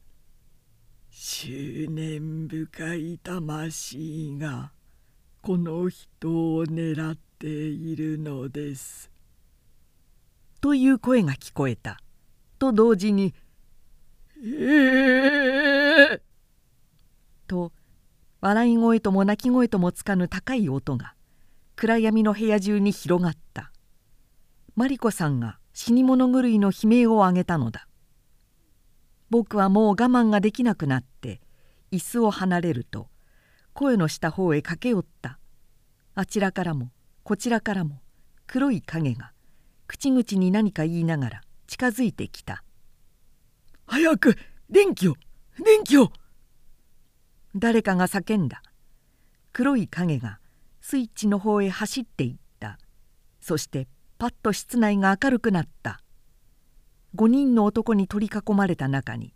マリコさんは黒川夫人の胸に顔を埋めるようにして取りすがっている。その足元に霊媒の龍ちゃんが長々と横たわっていた。彼女は気力を使い果たして気を失ってしまったのだ。今はもう高齢術どころではなかった。黒川先生と奥さんとは真っ青になって震えおののくマリコさんを慰めるのにかかりきりであったし外の会員たちは黒川家の書生や女中と一緒になって失神した龍ちゃんの介抱に努めなければならなかった。かようにして9月27日の霊界は実に惨めな終わりを告げたのだが騒ぎが静まって龍ちゃんは失神から回復するしマリコさんも笑顔を見せるようになっても会員たちは一人も帰らなかった。帰ろうにも帰られぬ羽目になってしまったのだ。というのは織江さんの魂が姉崎夫人の下手人はそしてまたマリコさんを同じように殺害するという犯人は心霊研究会の会員の中にいると明言したからだ。黒川先生ご夫婦とマリコさんを除いた4人の会員熊浦氏と園田文学士と一寸法師の土野君と僕とが応接室に集まって気まずい顔を見合わせていた。わしはあの娘の予言は十中八九的中すると思う。あいつはわしの家にいる自分から一度もでたらめを言ったことはないのだ。熊浦氏が沈黙を破って例のザラザラしたどもり声で始めた。彼はそんな際にも日頃の癖を忘れないで他の3人からはずっと遠い隅っこの椅子に腰掛けて伝統がまぶしいというように額に手をかざしていた。僕はどうも信じられませんね。それに下手人がこの会員の中にいるなんて実にバカバカしいと思う。今夜は龍ちゃんどうかしてたんじゃありませんか？姉崎さんの事件があの子の鋭敏な心に何か暗示的に働きかけてさっきのような幻影を描かせたんじゃありませんか？僕が反駁した。僕は君も知っているように常識的な男だ。霊界通信についても他の会員たちのような盲目的な信仰は持っていない。無論会に加わっているくらいだから一応の理解はあるのだけれど信仰というよりはむしろ好奇心の方が勝ちを占めている程度だ。自然こういう異常な場合になるとつい常識が頭をもたげてくる。いやそれは霊媒地震については言えるかもしれませんがコントロールは無関係です。堀江さんの魂があの事件に影響されて嘘を言うなんてことは考えられません。土野君が思い切ったように顔を赤くして主張した。この一寸法師は前にも記した通り会員中でも第一の霊界信者なのだ。彼は社交的な会話でははにかみ屋で黙りがちだけれど霊界のこととなると人が違ったように勇敢になる。うん。そうだ。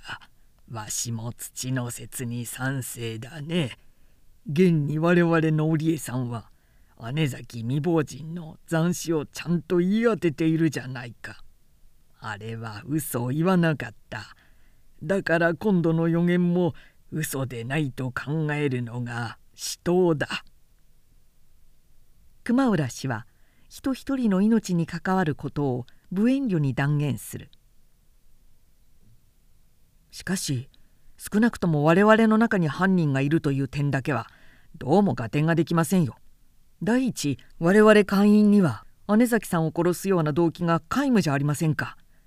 姉崎さんが生前霊界に顔出しをしていたということだけであの殺人事件とこの回答を結びつけて考えるのは少し変だと思いますね。僕が言うと熊浦氏は皮肉な笑い声を立ててギラギラ光る眼鏡で僕をにらみつけながら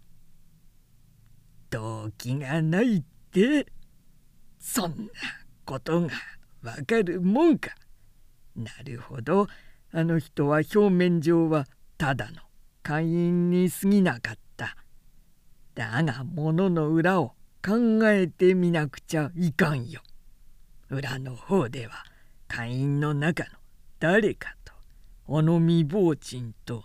どんな深いかかり合いがあったかもしれん。あの人は若くて美しい未亡人だったからね。と意味ありげに言った。誰も反対説を唱える者はなかった。僕も未亡人が美しかったという論拠には全く同感であった。僕は添子さんの顔ばかりでなく身体の美しさまでまざまざと見せつけられていたのだから。それにしてももし織江さんの魂が言ったように会員のうちに下手人がいるのだとしたらあの美しい体にむごたらしい血の島を描いたやつはあのか細い喉を無残にえぐったやつは一体この中の誰だろうと3人の顔を見比べないではいられなかったすると僕たちのうちの誰かが殺人者だということになるわけですね。むやみにスパスパと両切りタバコをふかし続けていた園田文学士が青い顔をして少し声を震わせて口を挟んだ「そうです。龍ちゃんが気絶さえしなければ本人の名前も分かったかもしれん。しかし肝心のミディアムが病人になってしまっては当分織江さんの魂を呼び出す見込みがない。実に迷惑な話だ。僕らはお互いに疑い合わねばならんようなことになってしまった。どうだ諸君？ここでめいめいの身の明かりを立ててさっぱりした気持ちで別れることにしては。熊浦氏が提案した。身の明かりを立てるというのは園田文学士が聞き返す。わけのないことです。リバイを証明すればいいのだ。あの殺人事件の起こった時間に諸君がどこにいたかということをはっきりさせればいいのです。それはうまい思いつきですね。じゃあここで順番にアリバイを申し立てようじゃありませんか。僕は早速熊浦氏の提案に賛成してまず僕自身のアリバイを説明した。それに続いて土野君園田氏熊浦氏の順序で9月23日の午後0時半から4時半ごろまでの行動を打ち明けあった。まず僕自身は船便にも書いた通り姉崎家を訪問するまでは午後からずっと勤め先の新聞社にいたのだし土野君は朝から2階狩りをしている部屋に座り続けて一度も外出しなかったというし園田文学士は大学の心理学実験室である実験に没頭していたというし熊浦氏もあの日は昼間一度も外出しなかった。それはバーヤがよく知っているはずだとのことで一応は皆アリバイが成立した。その席に証人がいたわけではないのだから疑えばどのようにも疑えたけれどともかくも一同の気休めにはなった。だがちょっと待ってください。僕はふとあることを気づいてびっくりして言った。僕たちはとんでもない思い違いをしているんじゃないでしょうか。姉崎さんの事件で一番疑わしいのは紫矢がすりの妙な女でしたね。たとえあれが真犯人でないとしてもまず僕たちは犯人が男性か女性かという点を先に考えてみなければならないのじゃありませんか。それを言うと園田氏と土野君とは何とも言えぬ妙な顔をして僕を見返した。言ってはいけないことを言ってしまったのかしらとハッとするような表情であった。熊浦氏の大きなべっ甲縁の眼鏡もなじるように僕の方をにらみつけた。女性と言って君会員の中にはマリコさんと霊媒を除けばたった一人しかいないじゃないか。いかにもそのたった一人の女性は黒川夫人であった。僕はうっかり恐ろしいことを言ってしまったのだ。いや決してそういう意味じゃないのですけれど矢がすりの女があんなに問題になっていたものだからつい女性を連想したのです。うん矢がすりの女界か。少なくとも今の場合あいつは濃厚な嫌疑者だね。熊浦氏は思い返したように相づちを打って「矢がすりの女と今夜の織江さんの言葉とを両立させようとすれば本人が女性ではないかという疑いが起こるのは無理もない。女性なれば矢がすりの着物を着ることも久し神に言うことも自由だからね。彼はそこまで言うとぷっつり言葉を切って異様に黙り込んでしまった疑ってはならない人を疑ったのだという意識が一同を気まずく沈黙させたそれはそうと姉崎さんの死骸のそばに落ちていたという証拠の紙切れには一体何が書いてあったのですか？祖父江さんはご承知でしょうが。園田文学士がしらけた一座を取りなすように全く別の話題を持ち出した。僕はまだこの人たちにはそれを見せていないことに気づいたので最前黒川先生に描いてみせた手帳のページを開いてまず園田氏に渡した「これですよ。奥さんはイザリン車を象徴した記号じゃないかとおっしゃったんですが女って妙なことを考えるものですね」近めの文学士は僕の手帳を近々と目に寄せて一目見たかと思うと実に不思議なことには黒川先生と同じように何かぎょっとした様子で急いでそれを閉じてしまった。祖父江さん本当にこんな記号を書いた紙が落ちていたのですか？全くこの通りの記号でしたか？思い違いではないでしょうね。園田氏は驚きを隠すことができなかった。彼はこの記号について何事かを知っているのだ。ええ間違いはないつもりです。ですがあなたはそれに見覚えでもあるのですか？待ってください。そしてその紙切れはどんなものでした？紙質や大きさは？ちょうどはがきぐらいの長方形で厚い用紙でした。警察の人は上質紙だと言っていました。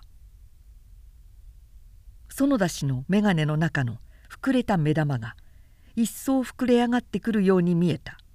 青い顔が一層青ざめてゆくように見えた。どうしたんです？この記号の意味がお分かりなんですか？僕は詰め寄らないではいられなかった。実は知っているんです。一目見てわかるほどよく知っているんです。彼は正直に打ち明けてしまった。ふん。そいつは耳寄りな話ですね。どれ？僕にも見せてくれたまえ。熊浦氏も自席から立ってきて手帳を受け取ると記号のページを眺めていたが「こりゃわしにはさっぱりわからん」だが園田君この記号を知っているからには君は犯人が誰だということも見当がつくのだろうね。とまるで裁判官のような調子で尋ねる。いやそれはそういうわけじゃないのです。園田氏は非常にどぎまぎして救いを求めるようにキョロキョロと3人の顔を見比べながら。たとえ僕に犯人の見当がつくとしてもそれは言えません。少し考えさせてください。僕の思い違いかもしれません。多分思い違いでしょう。そうでないとすると実に恐ろしいことなんだから。彼は青ざめた顔にブツブツと汗の玉を浮かべて乾いた唇をなめながら途切れ途切れに言うのだ。ここでは言えないのですか？ええここではどうしても言えないのです。差し障りがあるのですか？ええいやそういうわけでもないのですがともかくもう少し考えさせてくださいいくらお尋ねになっても今夜は言えません。園田氏は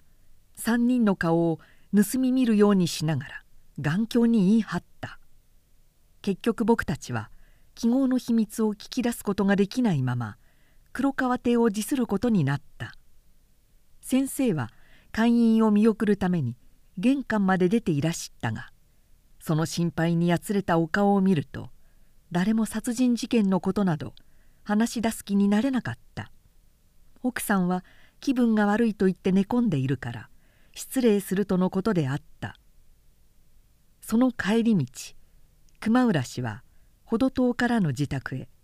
僕は商船の停車場へと別れる時この奇妙な妖怪学者がそっと僕にささやいた一言はにわかにその意味を捉えることはできなかったけれど実に異様な印象を与えた「ねえ祖父江君君にいいことを教えてやろうか。黒川君の奥さんはね娘の自分に来たのだと言ってタンスの底にね紫矢がすりの着物を持っているのだよ。僕はずっと前にそれを見たことがあるんだよ。熊浦氏はそう言ったかと思うと僕が何を尋ねる暇もないうちにさっさと向こうの闇の中へ消えていってしまったのだ以上が9月27日の夜の出来事のあらましだ僕はこういう小説体の文章には不慣れだし今日はなんとなく疲れているので粗雑な点が多かったと思う。判読してください。第三審は引き続いて明日にでも書き継ぐつもりだ。10月22日祖父江生岩井大慶。